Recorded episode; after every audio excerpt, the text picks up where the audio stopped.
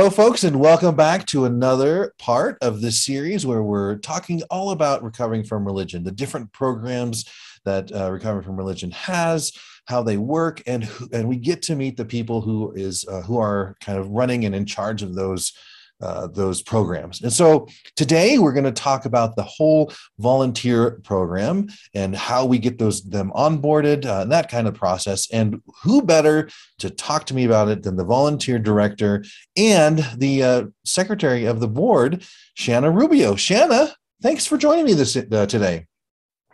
Good morning. Good morning. So, um, before we kind of get into the program, uh, why don't you tell me a little bit about uh, who you are, kind of how you got to where you're you're at now, and um, uh, I know that you've had a a, uh, a, a really great story coming out of religion and, and into RFR. Mm-hmm. So it was a dark and stormy night. No, I was. um, so I was born into this mind control, mind controlling doomsday cult, better known as Jehovah's Witnesses, and uh, I was indoctrinated since birth, of course. And then when I was 28, I was kicked out. It was a pretty much impossible situation, and I was more or less forced out but they disfellowshipped me, which means that I got shunned by all of my mm. friends and family, and and I was I was pretty much left with nothing because when they disfellowshipped me, they read me a scripture that they said applied to me that said, "We leave you in Satan's hands." So I felt that I was whoa. no other, yeah. Wow. Yeah, it was it was it was so sweet. I, I just I, I felt the love. Warm fuzzies everywhere. so I uh I I felt that I was pretty much doomed uh, from that point on. I was just waiting around for what the witnesses call Armageddon to come and for the God that I had spent 28 years of my life worshiping to kill me in in that final war. Uh, so I, I just kind of drifted through life waiting to die. Did you feel that uh, judgment was like right around the corner, like it would happen in your lifetime or, or within the next 10 years or something? Absolutely. They they would always tell us it's right around the corner. The end is right around the corner. And then you can imagine how I felt in in 2011 whenever 9/11 happened in September um, I was like, okay, this is it. Um, I guess I'll just wait around until it, it hits me because I figured that that was that that was prophecy being fulfilled. Mm-hmm. And it's starting in New York, and pretty soon it'll come to Colorado, and and that'll be the end. Um, so it, it was kind of like I believed in a form of destiny, and and so I, I didn't really put much effort into living. I I just kind of let things uh, occur. And, and so then in 2017, I believe it was 2016 or 2017, I was introduced to the subreddit called XJW or Ex Jehovah's Witness. Mm-hmm. And I had no idea that there were other people just like me uh, in the world that had been excommunicated or disfellowshipped, as they call it, who were, were like drifting through life, trying to um, figure out how to navigate in a world that we were never prepared to, to live in. The, the world, or worldly people as they were called, were, it was just a super scary place. And all they ever wanted was you know, for your demise, for you to be unhappy. There, it was just, it was, it was really um, distorted. The, the the point of view that we were given about people who were not Jehovah's Witnesses. And of course, they were all going to die in Armageddon, so you wouldn't want to be friends with somebody who was destined to destruction. So um, then I started reading the stories in that subreddit, and I realized that I had been fed a bunch of lies, and uh, much of the decisions that I had made in my life had been uh, completely 100% affected by the lies that I was told in the indoctrination process. so then I thought, well, then what is the truth? Because they call themselves the truth. What is the real truth?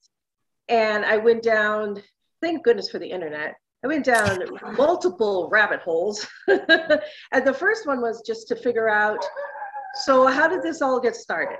How did the Jehovah's Witnesses in the uh, beginning of the, I think it was the 20th century, 19th century, how did, how did they get started? Who was this uh, Russell and Rutherford fellows that, that got the ball rolling? And then I realized that they were just, at least one of them was terribly misogynistic. He was he was a horrible fellow. Nobody would be nobody would like him. Um, and he kind of muscled his way into to the president position. And I thought I need to find out what else is out there because I didn't even I didn't even explore whenever right. whenever I was 28. It, I didn't even bother because you know I'm gonna die. So I uh, went and looking for not necessarily atheists because that's a huge leap communities. I, I just looked for things that weren't overtly religious. And I, I found this um, podcast called Secular Sexuality by this, this guy named Dr. Darrel Ray. and I, I, was just, I learned so much about sex and sexuality in general. And it was, it was so informative. And, and so uh, I believe it was, he, I heard him mention recovering from religion on that, on, on that podcast, because I think it was just barely getting going. And I think that the the main impetus for me um, finding out about recovering from religion is because I started an ex Jehovah's Witness meetup group. And one person who responded was never a witness. And he said, I think you'd be really interested in this group that I meet with uh, once a month at the Secular Hub. And, and we all get together and we, you know, we, we're, we're all people who have been a part of a religion and we're not anymore. And at the time, I was a one-string banjo. It was it was JW or nothing. I, I didn't want to hear about Baptists or evangelicals. You guys are a different bad tribe. You're not my tribe. And then something in his his email really made me start thinking. I'm like, well, let me give it a try. Why not? It's not like it's against my religion. So I, I, showed up and I was just amazed. I mean, I, I it took me a while because I was reeling afterward um, because their stories are very similar. It, anybody who's been raised in, in a cult or a cult like atmosphere has very similar um, reactions. And once you leave, there's uh, you're you're almost all dumped in the same black hole. So um, I, I continued going religiously.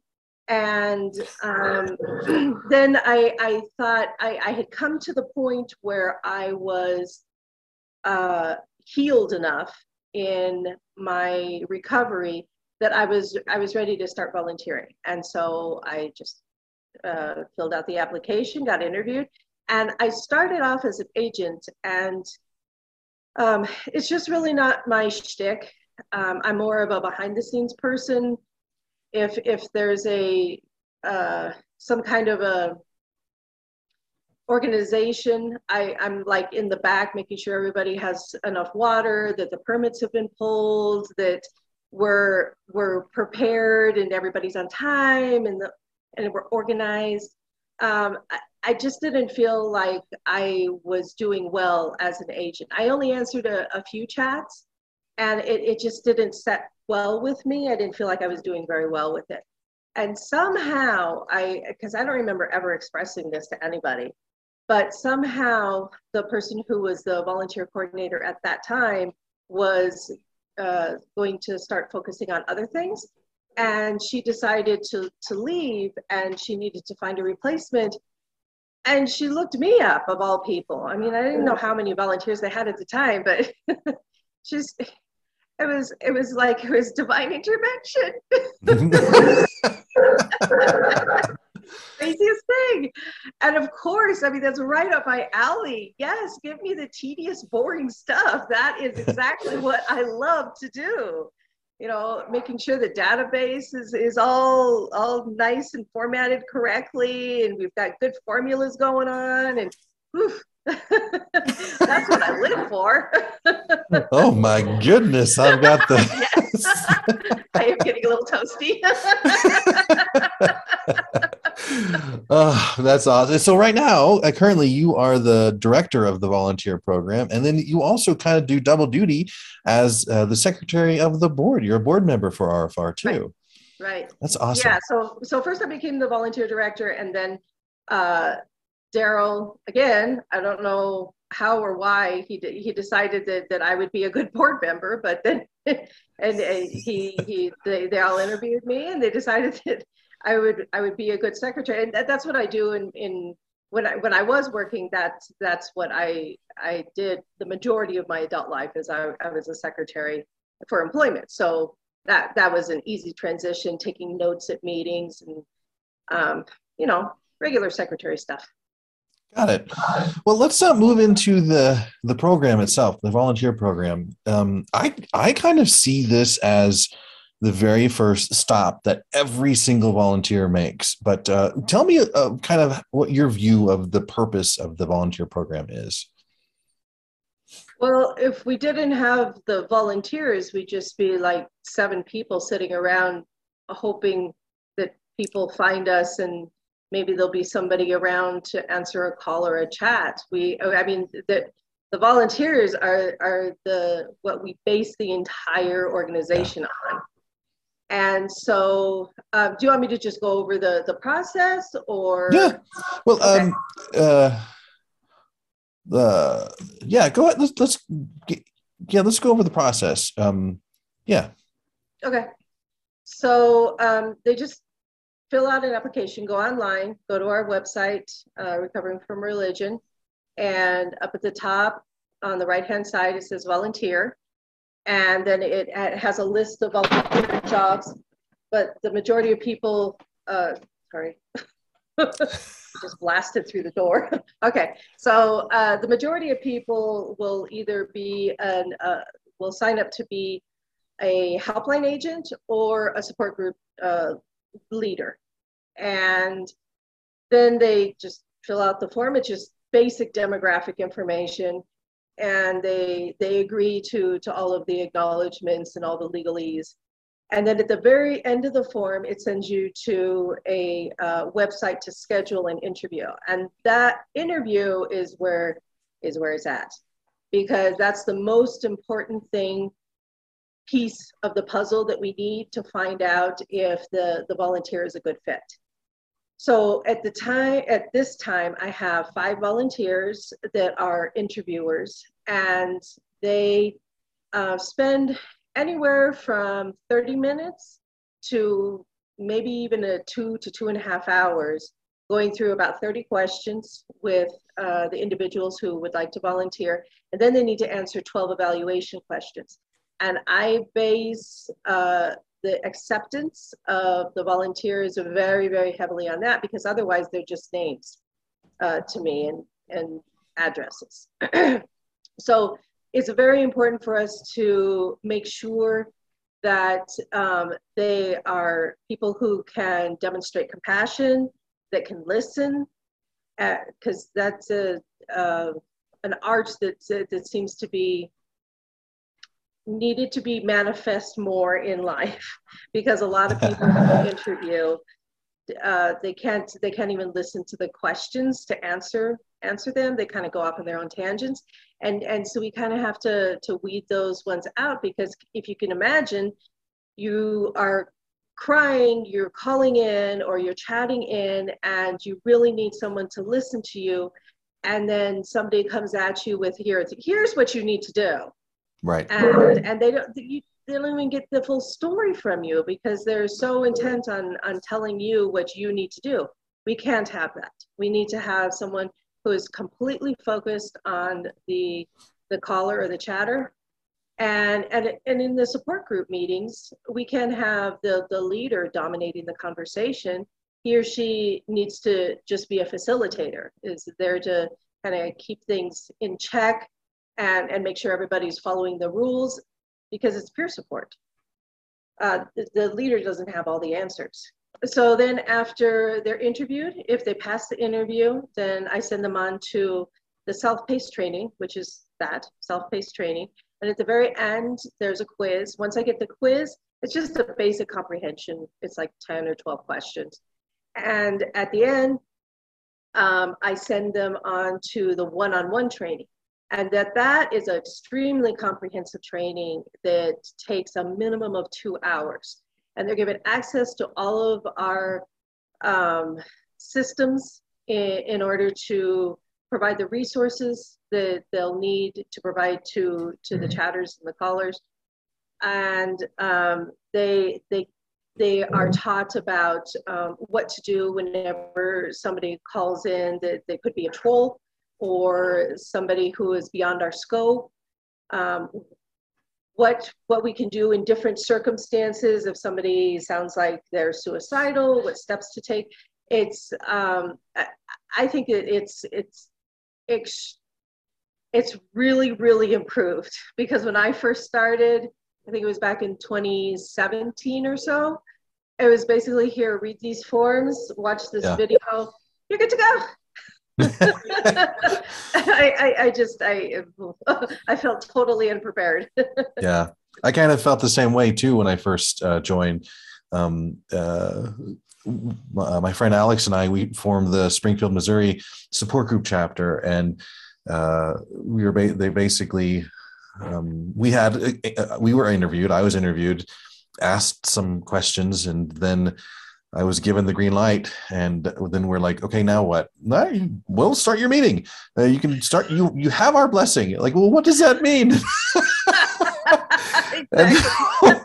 we kind of had to just figure it out and make it up, and and uh, we but luckily we found a, a good process and uh, and like you said the training has vastly improved um, uh, mm-hmm. and so the volunteer program you guys are really kind of the gateway to rfr if i wanted to come in and volunteer for rfr you guys are the very first people that i'm going to talk to the very first people i'm going to experience and then um, and then you shuffle us off to uh, the pro- appropriate program to get the appropriate training. Right. Uh, and and that's awesome. You guys do such a fantastic job. Uh, uh, and you're very uh, you guys are very communicative with us as directors and the people who handle the volunteers and the different programs. Kind of like uh, this person has got a few red flags or this person looks great. And um, uh, so it, it's and the questions too are fantastic that you ask. Uh, not only can you are they just have like this surface level of um, answer sure blatant answer but there's also kind of uh, the questions sort of point to their overall character like you had kind of uh, shared and how how they kind of see the world how they operate with other people. Mm-hmm. um, and I, I, like it. And we've had a few people where, where uh, you ask the question and and they just go off on some stories and uh, then they keep talking and they keep talking and then you can kind of get the hint that well they just want to talk and it's not it's not going to work here no, yeah yeah unfortunately even though they i'm sure that they have some great stories and they're very entertaining uh, and a person can learn from them, this is not the platform for that. It, yeah.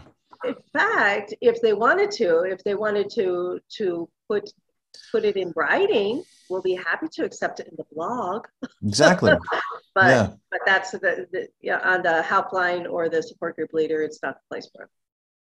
Yeah, because um, not just everybody can do this kind of, of work. This mm-hmm. really takes some uh, empathy and um, putting uh, putting yourself into other people's shoes, uh, and then also listening, um, knowing that what you have to say isn't the most important thing to say, but what people are saying to you, the RFR clients are saying to you, that's the most important part at the moment because they may not have ever said this kind of stuff before. This and uh, so you got I, I look at the culture look at the the volunteers that we have at recovering from religion and um, uh, you know they all came through you and it's it's it, they're just fantastic uh, people the the group of people we have here is just incredible so i can't mm-hmm. thank you enough for the the work that you do thank you thank you very much and I, i'm just you know, like you said, the gatekeeper. I, I am not responsible for the great job they do.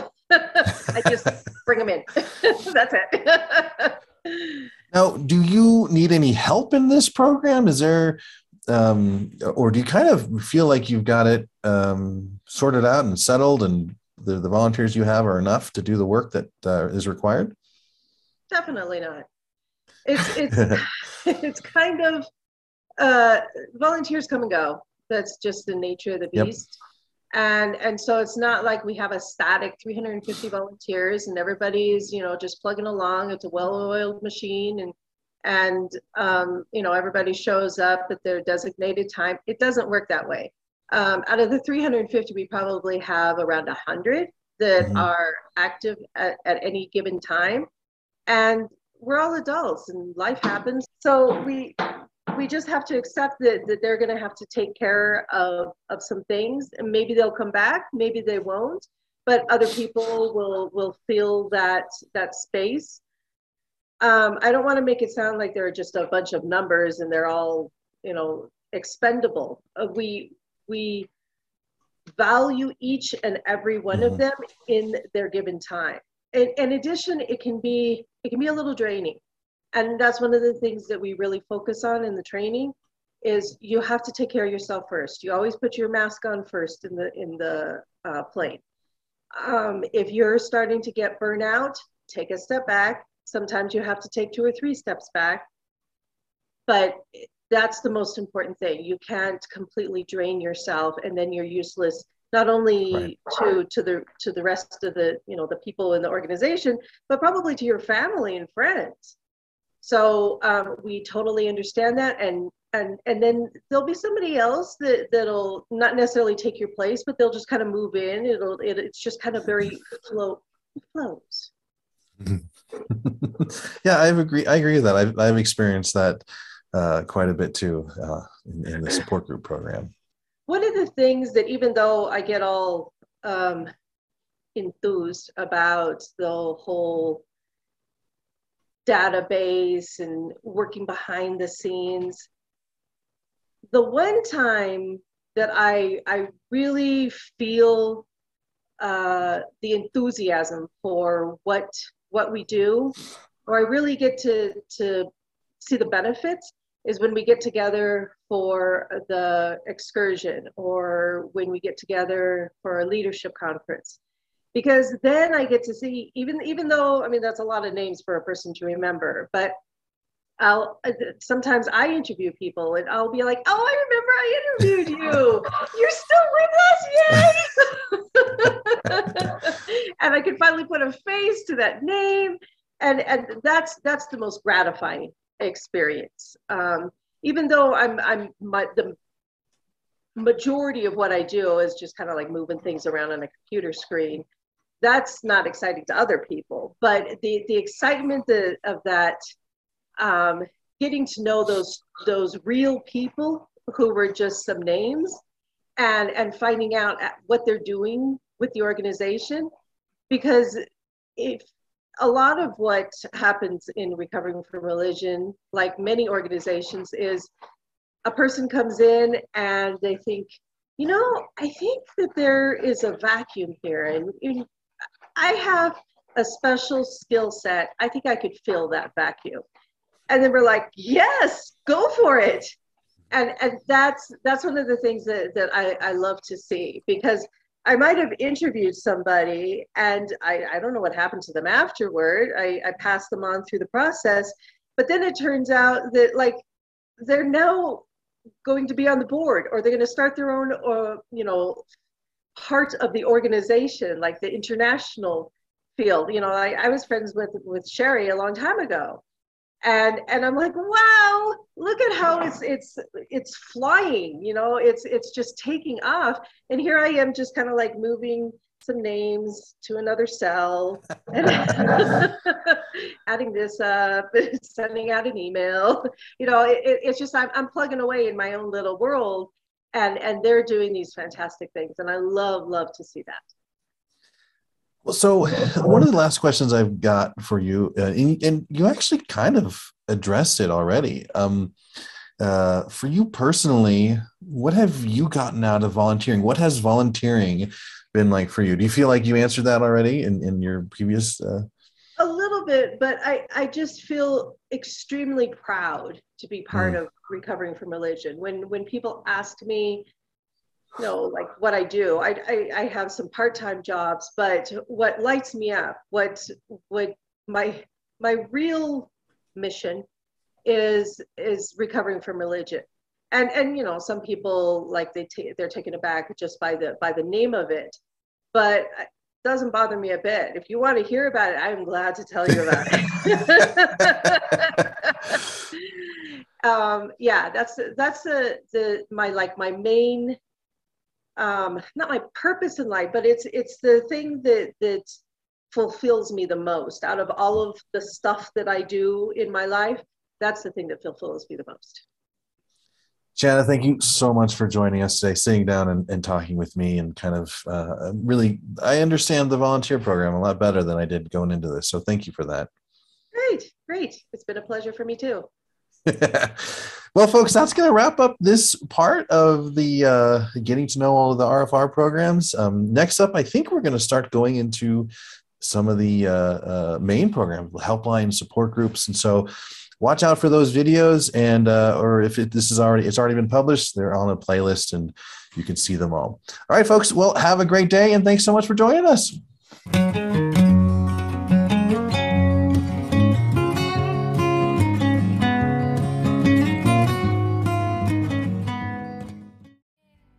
Recovering from Religion is a nonprofit organization whose mission it is to provide hope, healing, and support to those struggling with issues of doubt and non belief.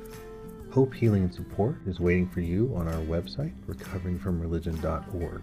There, you can speak or chat with a trained agent who will work with you through your struggles and doubts or to help find resources that may work for you. You can also find local Recovering from Religion support groups in your area for the long term recovery work. Resources specifically curated for those struggling with doubts, disbelief, and trauma can also be found on the RFR website. To connect with a secular therapist in your area, go to seculartherapy.org and create an account. If you'd like to support the work that RFR does, you can donate or sign up as a volunteer on the Recovering from Religion website. It's also a big help subscribing to the RFR YouTube channel, our blog, or following us on Facebook, Twitter, and Instagram. Questions, comments, and suggestions can be emailed to us at rfrx at recoveringfromreligion.org. Thanks for tuning in, and we hope you'll be with us next time on the Recovering from Religion podcast.